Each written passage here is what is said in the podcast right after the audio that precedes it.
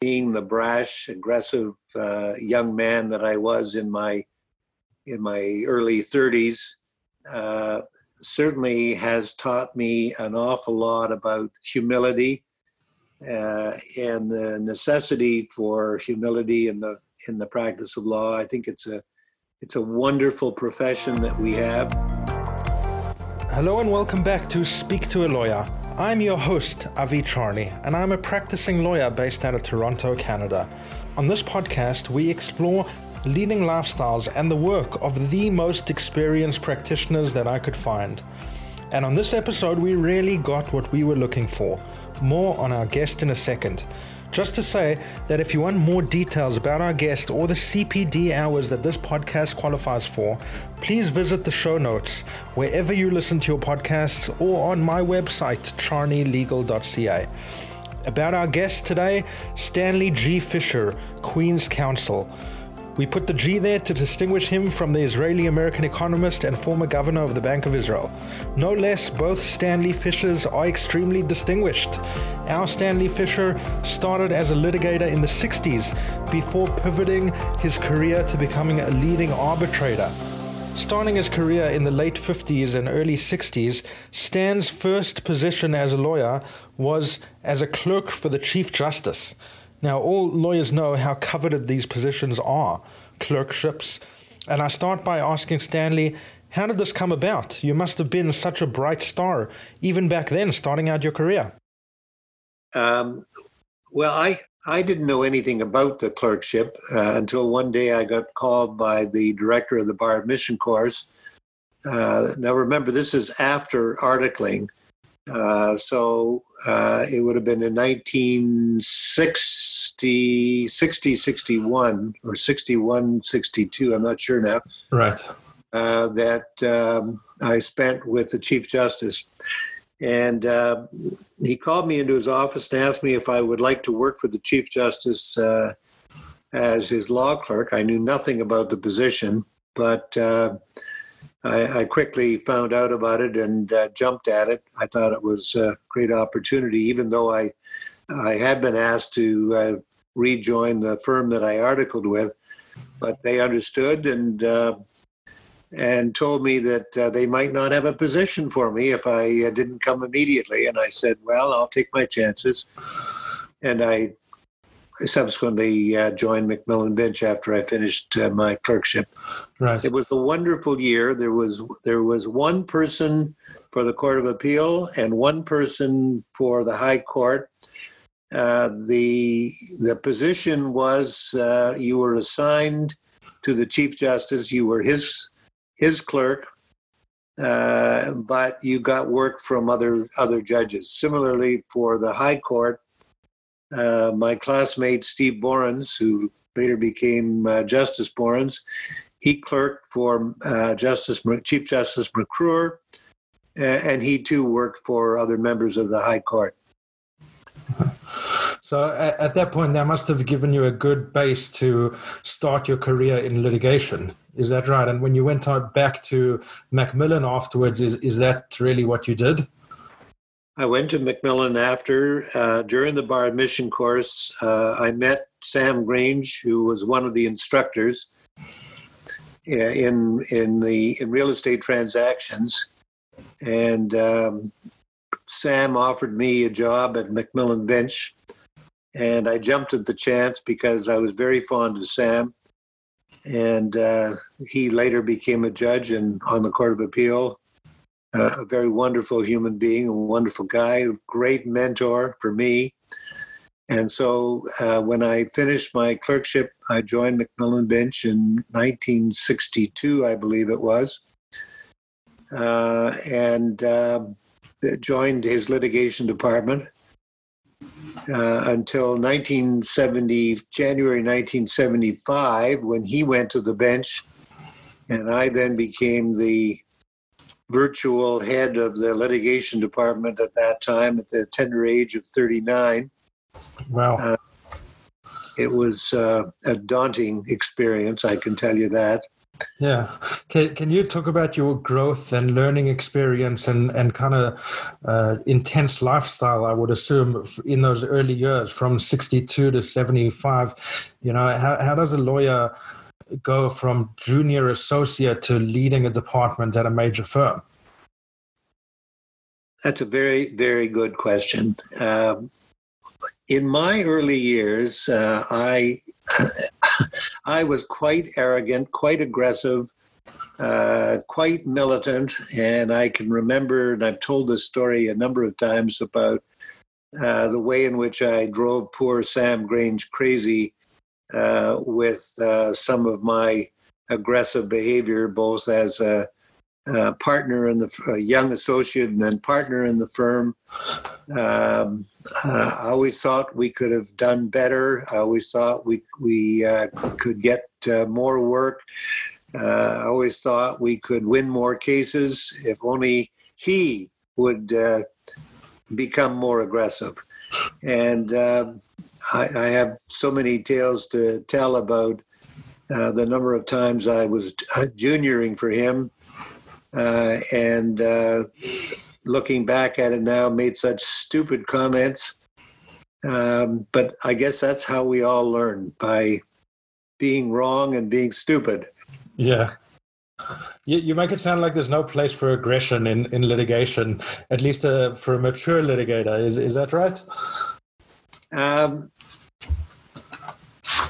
Well, looking back at it now, I realize that I could have been a lot more civil in the way in which I conducted litigation.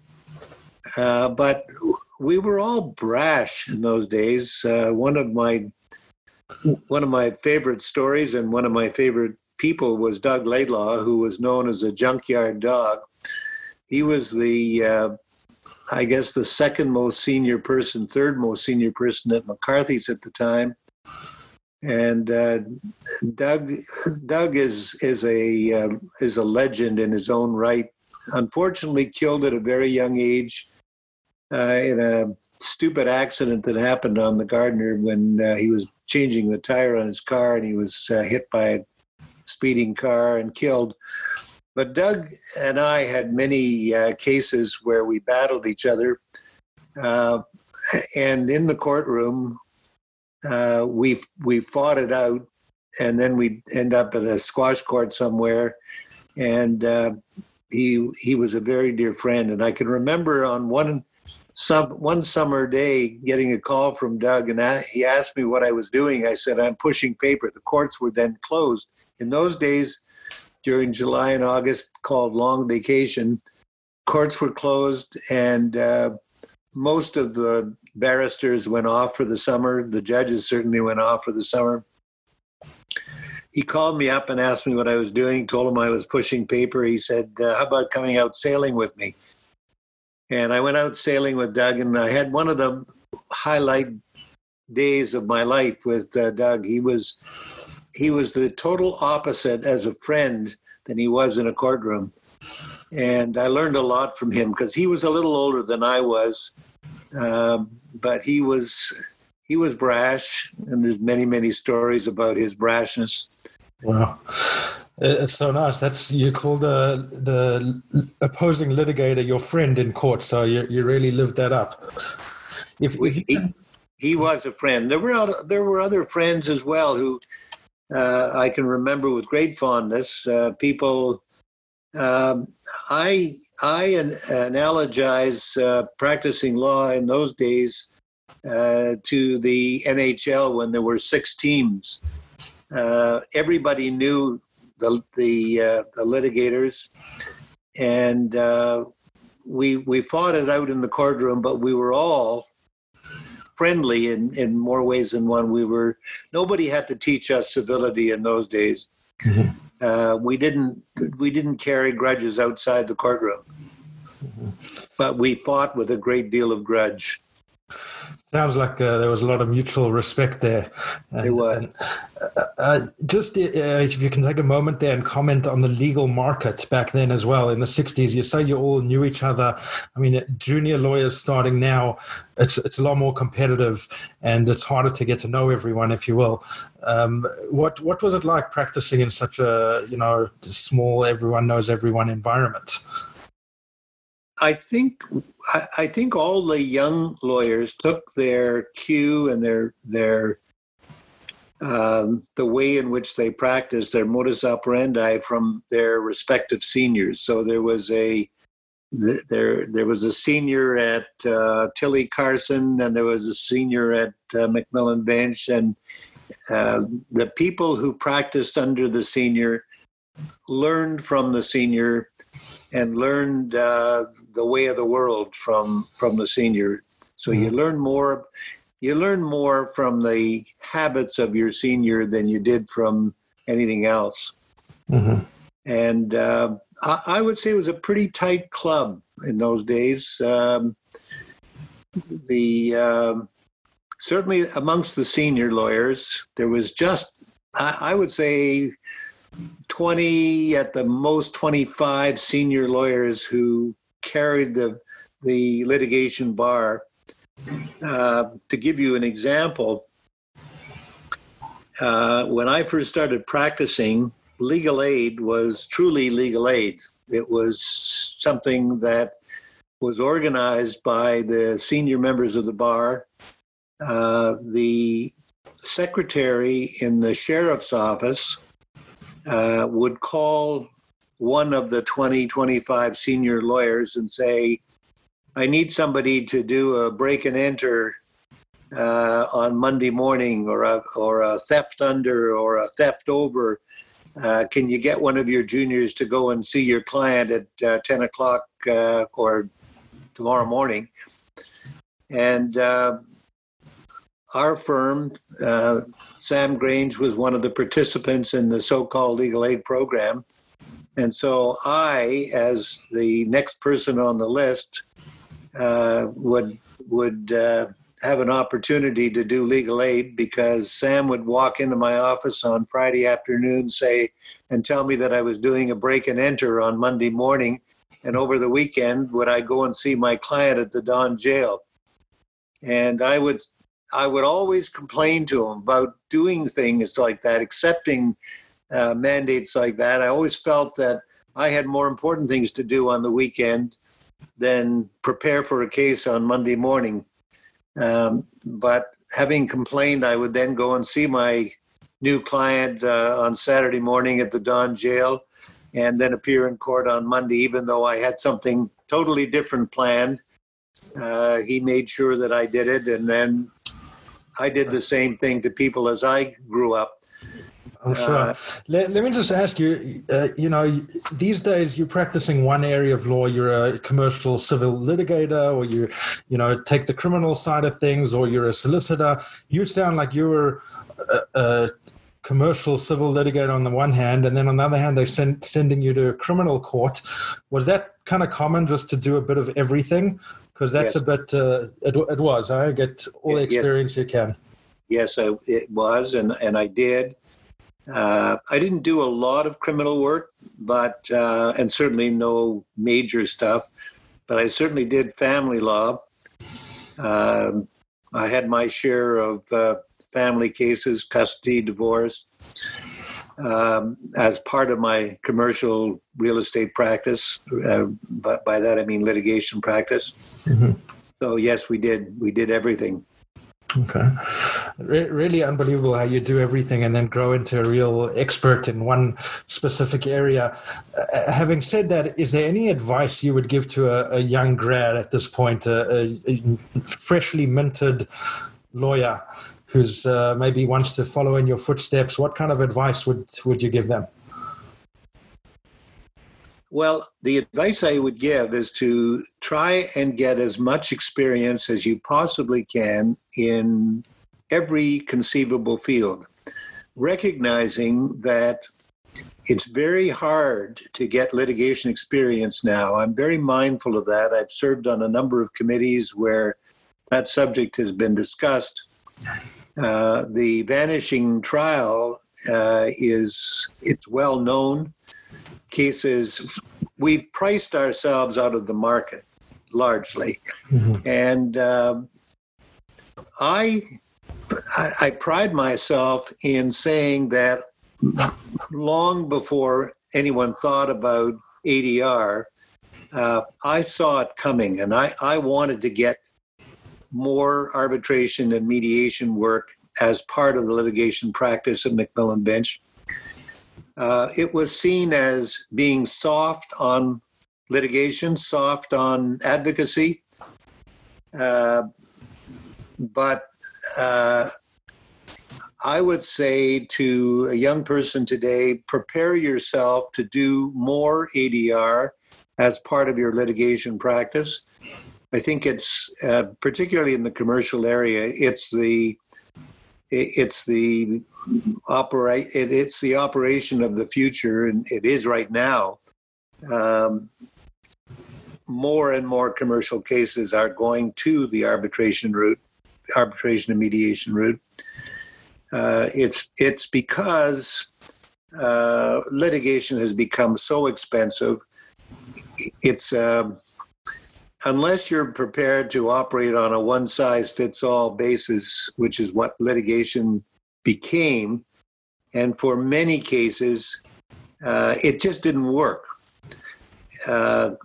Just to give you an example, in my day, we had motions, we had discoveries, we had productions, and then we'd have fights about productions and questions not answered on discovery. But in the end, at the end of the day, so little is about those interlocutory proceedings. So little of it is important, but it's costly, mm-hmm. And it's where the young lawyers in my day cut his teeth. But with the benefit of hindsight, I realize now as an arbitrator that, and I try to discourage people from spending a lot of time on discoveries, on production of document fights, and to cooperate, to be more cooperative on all of the pre-hearing aspects of litigation. And thank goodness, I think most of the bar now in adversarial matters recognizes that. So it fits better with an arbitration kind of setup. So I would say, in answer to your question in a roundabout way, I would say that the way to get experience, if you have any chance to do criminal work, to do everything that you possibly can in order to get experience in a courtroom setting, in an arbitration setting, that's the way to go. Mm-hmm. Not easy. Yeah, getting the right experience, absolutely. Do you think litigation is a prerequisite for arbitration, or are there people who come to it from a more reconciliatory point of view, therapeutic maybe? Is there that angle, or is it usually former litigators? Well, that too is an interesting question, because many of the people who are doing arbitrations are senior litigators. There are many now younger lawyers who are doing it, and they're doing it very well, but they come from a litigation background. But in many ways, litigators have to be retrained to do arbitration. They have to get to understand that the process is quite a bit different. It's not that it's soft, or that it's a different tempo. It's more trying to get at the gut issues quickly in as efficient a manner as possible. Mm-hmm. Litigation in the courts, I found, by the very nature of the rules of practice, was long, was complex, unnecessarily complex. I think it was encouraged by the judges. I think it was encouraged by the lawyers. I think the rules of practice encouraged it. Whereas arbitration, you're with one arbitrator. The arbitrator runs the show from the beginning and is constantly able to encourage people, force people to focus on the issues and get down to business. It's so much better. Mm-hmm. It sounds judicial in a way. You're acting as a little bit of a judge. I want to touch upon something I find very, very interesting. You mentioned the vanishing trial. So many call themselves litigation lawyers have never gone to trial, as you've mentioned, due to the cost and other such reasons. You're one who has gone to trial, and you've even been to the Supreme Court. Can you share with us a case or two, perhaps, that you litigated at the Supreme Court, and specifically give us a bit of the background emotion building up to and going into the Supreme Court? What was it like? I was in the Supreme Court as a junior, probably within the first 2 years of being called to the bar. At that time, there was a large admiralty practice at McMillan Binch, and Frank Garrity was the head boy doing litigation. And Frank brought me into one of his cases. And the practice at that time was always for the senior to give the junior some piece of the argument. And so I had a small piece of the argument in the case that I went with Frank Garrity on. And I was terribly nervous. When those doors opened and in the two cases that I'm thinking about, the nine judges walked in, you felt as though you were suddenly, it was almost like the gates of heaven opening up, and you were suddenly confronted with the majesty of these people. And I can remember when it was my turn to get on my feet, it was very hard to get my feet to stop, my legs to stop trembling. But it was a wonderful, wonderful experience. It was not the way it is today. There were no time limits.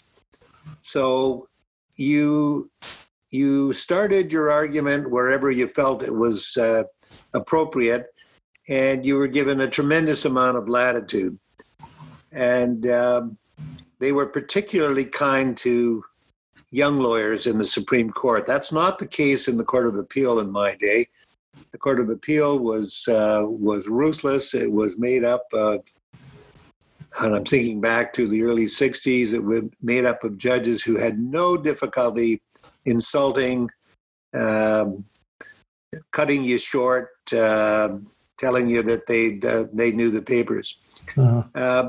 Later on, I was fortunate to have led in a case that I didn't argue in the Court of Appeal, but I did argue in the Supreme Court of Canada.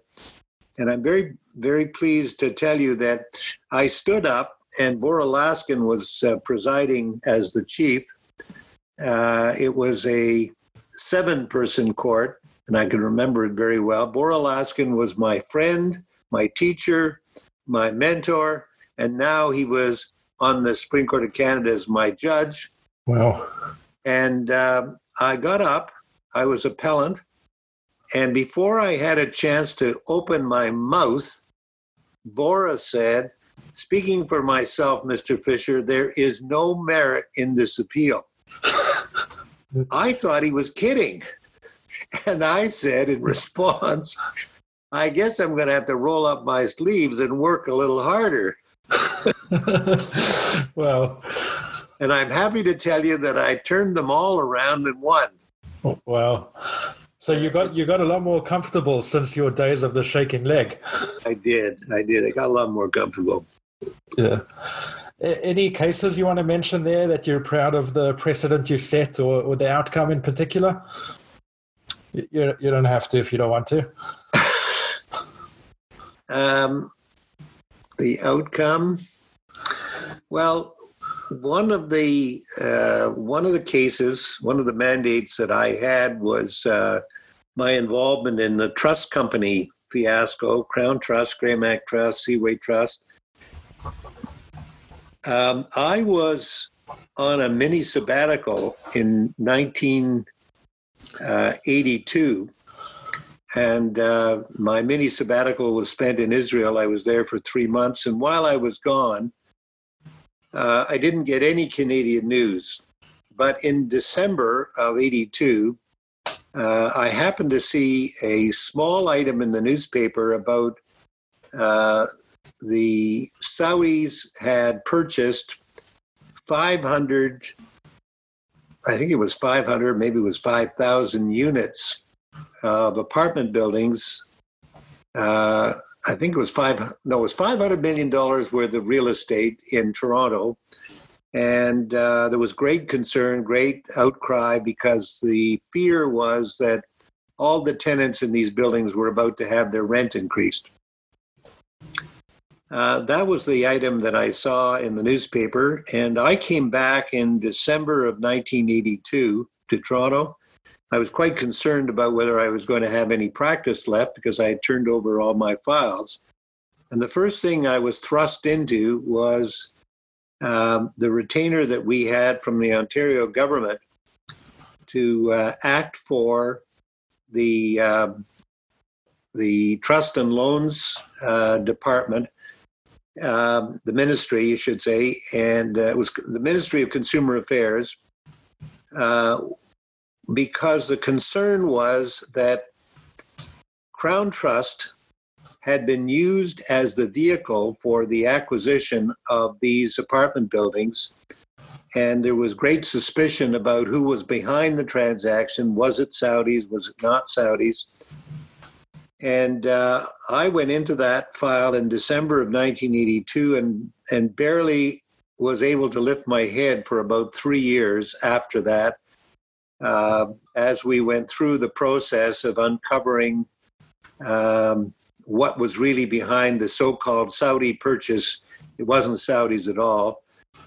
It was quite a scam transaction that had been entered into with the sole purpose of taking money out of the trust companies, raising the rents of all the tenants. So a couple of people went to jail as a result of the transaction. The Ontario government took over the operation of the trust companies.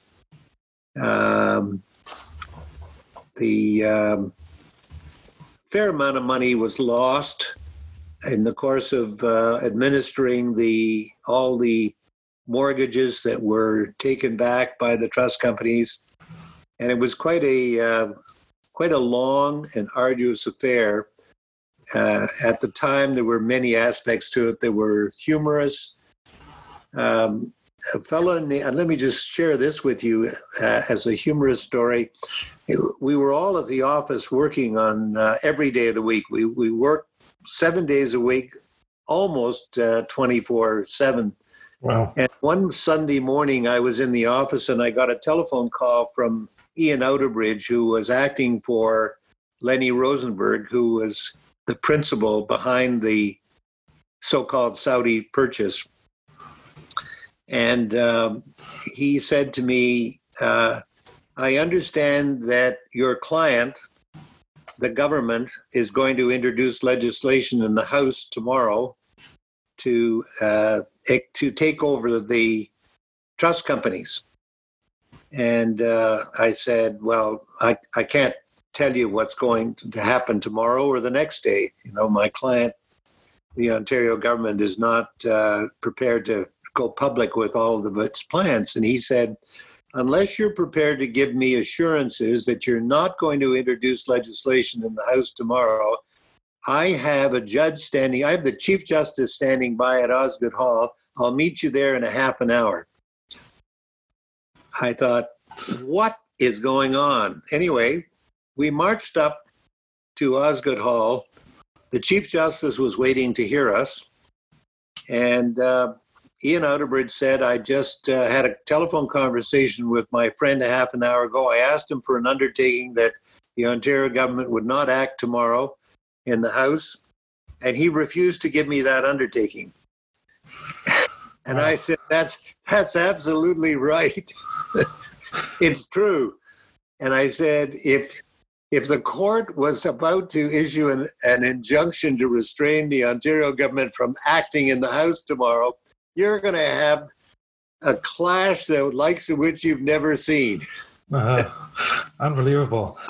And representing the government, that sounds so lofty for a junior, so to speak. They just approached the firm. They were longtime clients of the firm. How does it come about representing the government? Well, I was not then a junior. 1982, I was, it was probably around 1983, 84 by this time. The mandate came in from one of the other senior partners in the firm, who was a very close friend of one of the Minister of Consumer Affairs at that time. And it was Bob Elgie at the time, I remember him very well. Yeah. I was in right from the beginning in all of the meetings, and then I was the senior litigator on the file.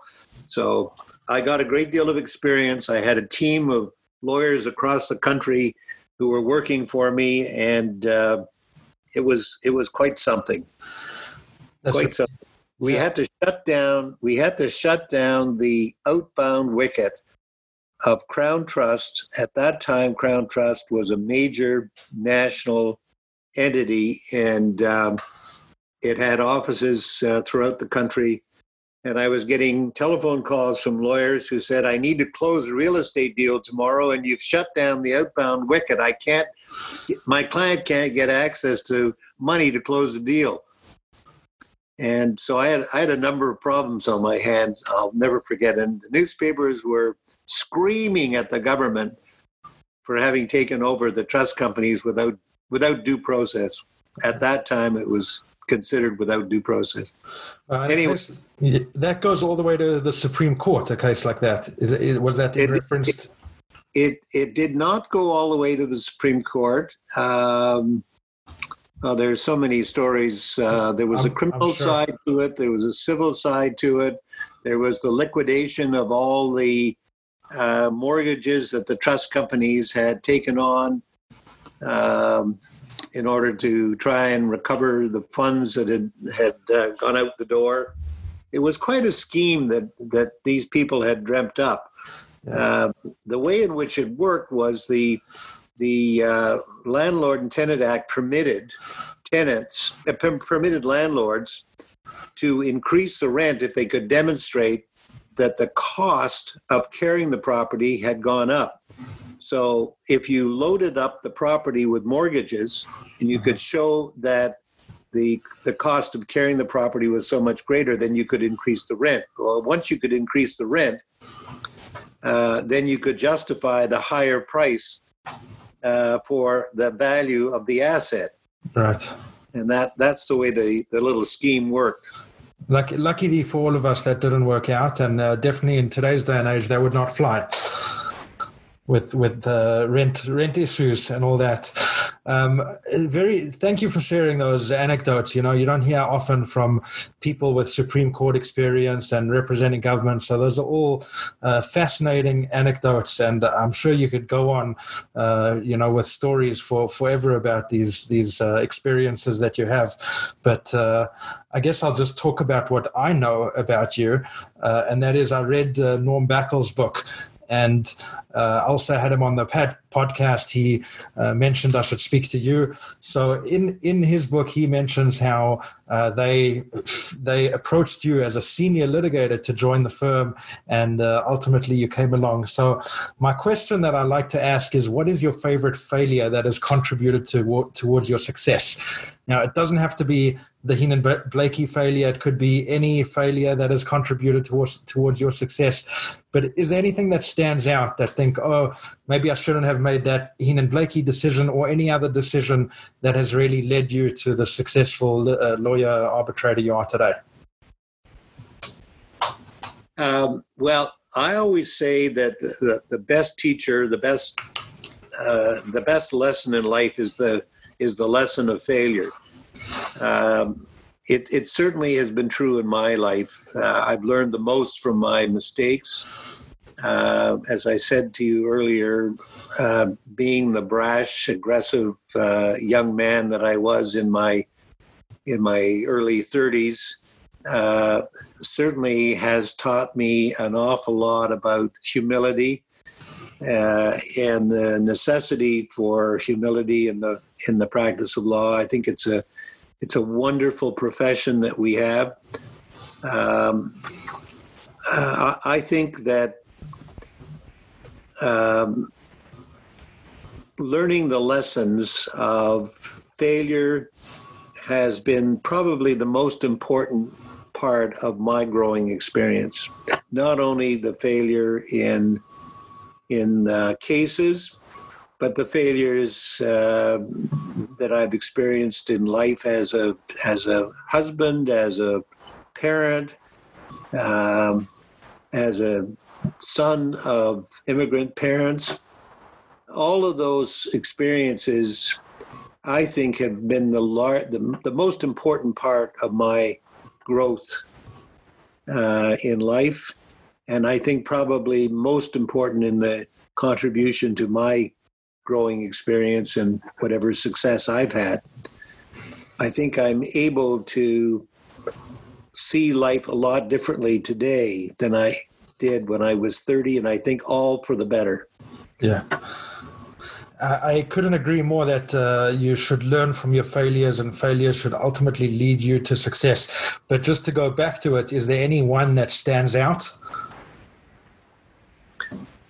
Is there anyone that stands out? It could be a case you mentioned, could be a professional decision, but I'm ultimately looking to draw out a lesson from you, from that failure. More than the actual failure is what lesson you learned from it. Well, I can tell you about one experience that I had as a brash young lawyer. I was involved in a libel action where I was junior. So many stories come out of that one particular case. I carried that case from beginning to end. I carried it through all of the pleadings, all through the interlocutory stages of the action. In a very early motion that was brought by the plaintiff side, we were acting for Time Magazine, and at a very early stage in the proceedings, there was a motion brought to strike our pleading. I was unsuccessful. I immediately served a notice of appeal, and the other side, who was a senior counsel who was carrying the file right from the beginning, I was junior counsel, I was carrying the file. He called me up after I served the notice of appeal, and he said, "You're not going to appeal this decision, are you? This puny little motion that we had?" And I said, "Yes, I'm going to appeal this. I have instructions to appeal." And he said, "Well, what if I agree not to take out the order?" And I said, "Well, if you don't take out the order, then I don't have to worry about appealing it. So yeah, that's fine." So he agreed not to take out the order, and I agreed not to appeal. Well, several years later, when we came to trial, and the trial was before the Chief Justice at the time, and we lost the jury on the second day because one of the jurors couldn't understand a word of English. And so the trial judge said, "We have to start again with a new jury unless, of course, both sides agree to allow me to try it alone."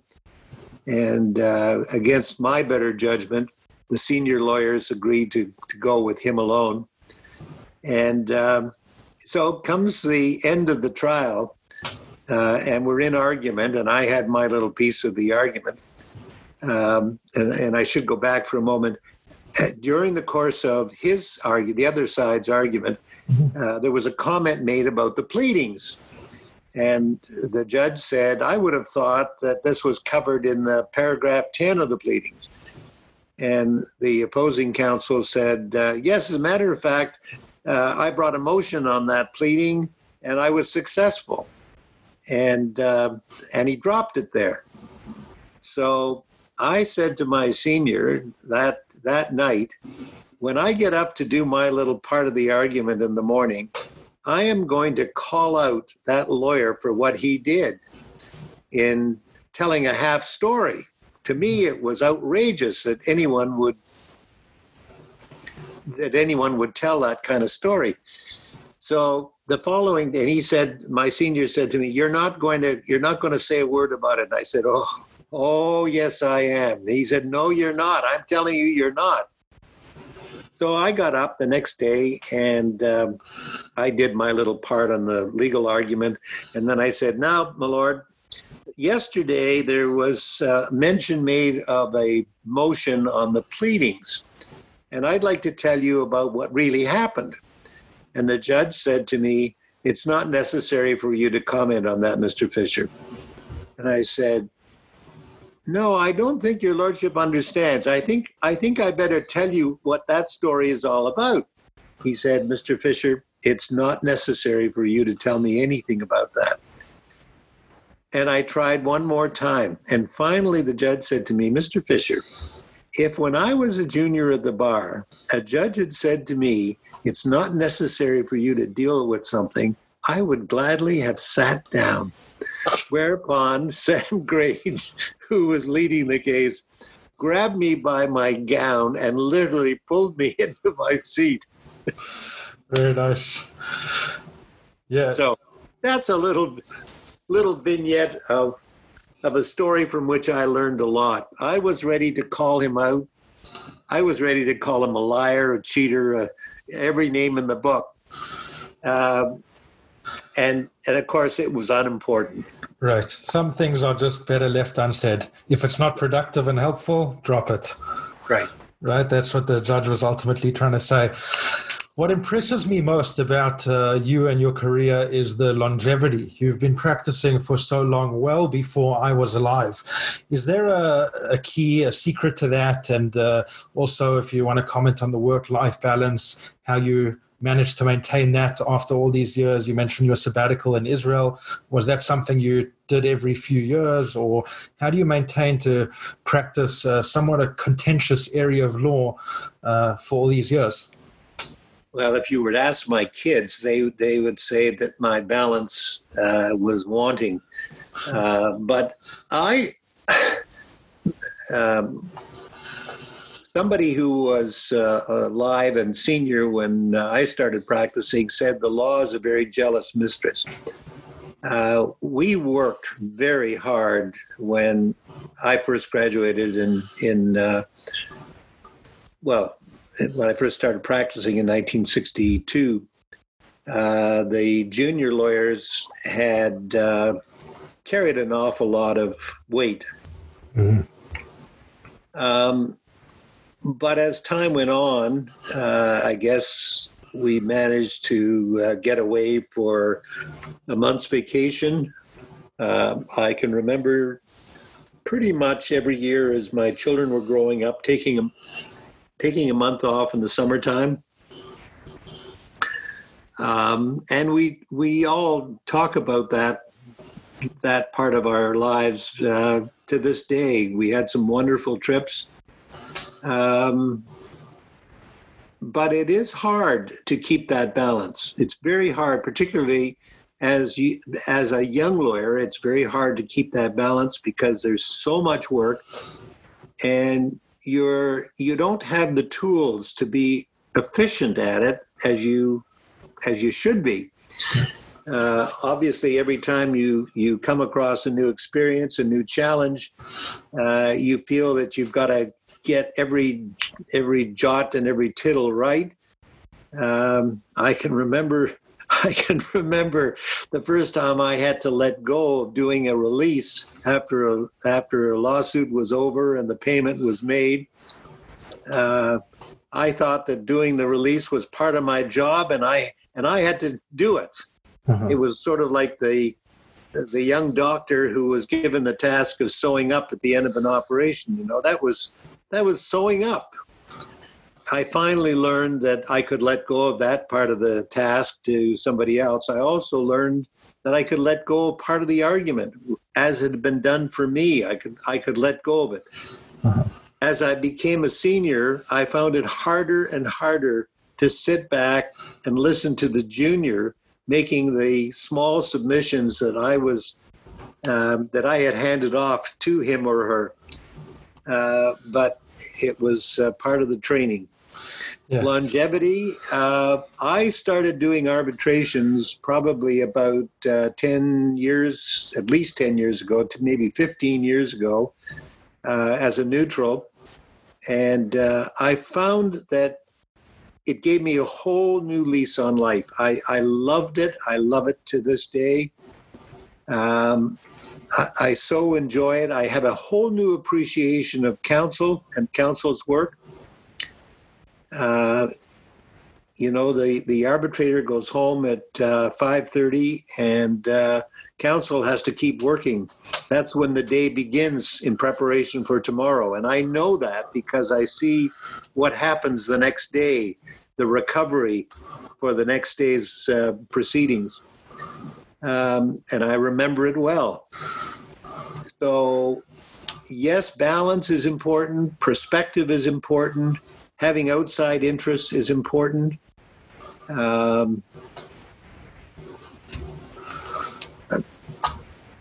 Not allowing yourself to be totally consumed in the practice of law. And if I can say anything, I see young people today are far more balanced than I ever was. Right. It's amazing to me how many young people are involved in other things besides litigation or besides doing the necessary work in an office. They're engaged in community. They're engaged in pro bono projects. I'm amazed, and they're smarter than I ever was. I don't think I could get into law school today. I don't know about that. You could teach law school, never mind. It's amazing to me how qualified young people are and have so many different interests in their lives. So I'm probably the last one to give advice to young lawyers. I couldn't disagree more, because you have a lot of good advice to give, and we're all ears to accept it. So thank you for sharing, and hopefully you should continue to share. This has been a very interesting discussion. Like I said, you have a lot of fascinating deep, wide experience in the Toronto legal market. I could chat a lot more with you about it, but I'll leave you with one last word before we end. I usually frame it and say, if there was one message, whether it's a tweet or a billboard that you would like to send out to millions of people, what would you put on the billboard, or what message would you send out there?